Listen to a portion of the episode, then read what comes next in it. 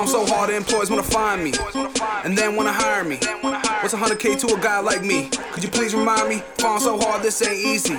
Working late nights, you best believe me. My grades can only go ace. Never wanna see another B unless I'm Jay Z. Pharm so hard, let's get paid. Let's get paid. What's good, fam? It's your host, Jim Pruitt, aka PharmD in the ED. And today we have our new session called the Five Minute Pharmacy Pearl.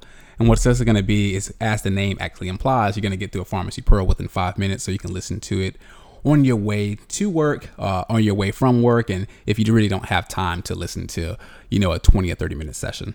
So let's jump right into it. Today we're going to talk about the single syringe administration of diluted adenosine. This has come up because a lot of people administer adenosine with different techniques, and there's been a lot of buzz about it on Twitter and this has come up a few times within my ED, so I thought this would be a pretty good episode to record on.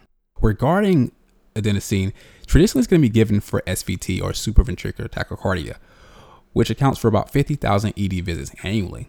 And the mechanism of action of adenosine is going to be that it slows conduction at the AV node. However, with that is the fact that it's metabolized in the erythrocytes and vascular endothelial cells, giving it a half life for about 10 seconds. But the success of adenosine depends on the administration technique as it does the mechanism of action. And the ACLS guidelines recommend that you give a 6 milligram IV push followed by 20 cc's of a saline flush. And then if that doesn't work, you follow up with a 12 milligram IV push, again with that same 20 cc flush behind it. Now, there's a variation of techniques that can be used. There's this two flush technique, as mentioned before, there's a stopcock technique that where you can hook up your adenosine at one port and then hook up your flush at a, at a separate one and you kind of you push turn the bevel and push the, the flush right behind the adenosine to quickly get that going.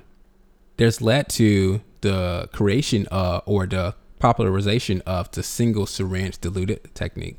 And what that means is that you grab a 20 cc or a 30 cc syringe you drop your adenosine and your saline in the same 20 or 30 cc syringe and you administer all of it together as a single fast IV push so you can get both of them together. Now, there's some talk about this whether the normal saline actually protects the adenosine from getting broken down by those by those erythrocytes or whether it just helps it get there quickly.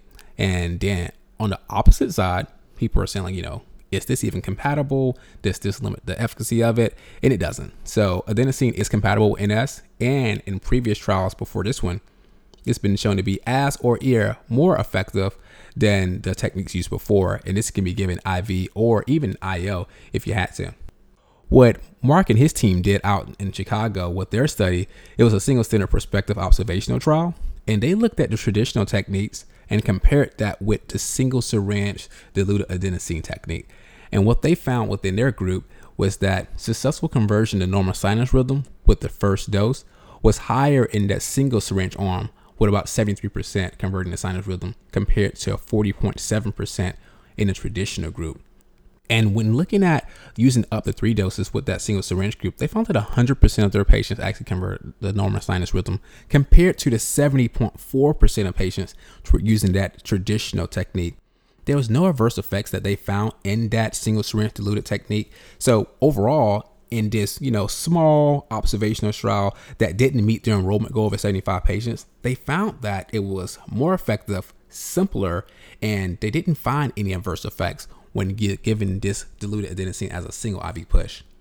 But with all the commotion about this that's been out on social media in the foam community, when I reached out to Mark to ask him did he have any additional comments on the trial and or the technique in general, he said he wished he would have prospectively evaluated how satisfied the nurses were with this technique due to how easy it was to do and not having to maneuver around with other objects. He also said he wished he would have looked at the amount of patients that presented multiple times in the study period and which technique they received initially and which technique they, re- they received on the third and fourth try because he noticed some patients showed up for their third or fourth visits and was like, "Hey, look, just give me the single syringe technique," and they would ask for it by you know by its name and say, "Just put all of it in one and give it that way," because the other times it didn't work as well. So shout out to Mark and his team for conducting that study, and shout out to you to listen to another episode of the Pharm So Hard podcast.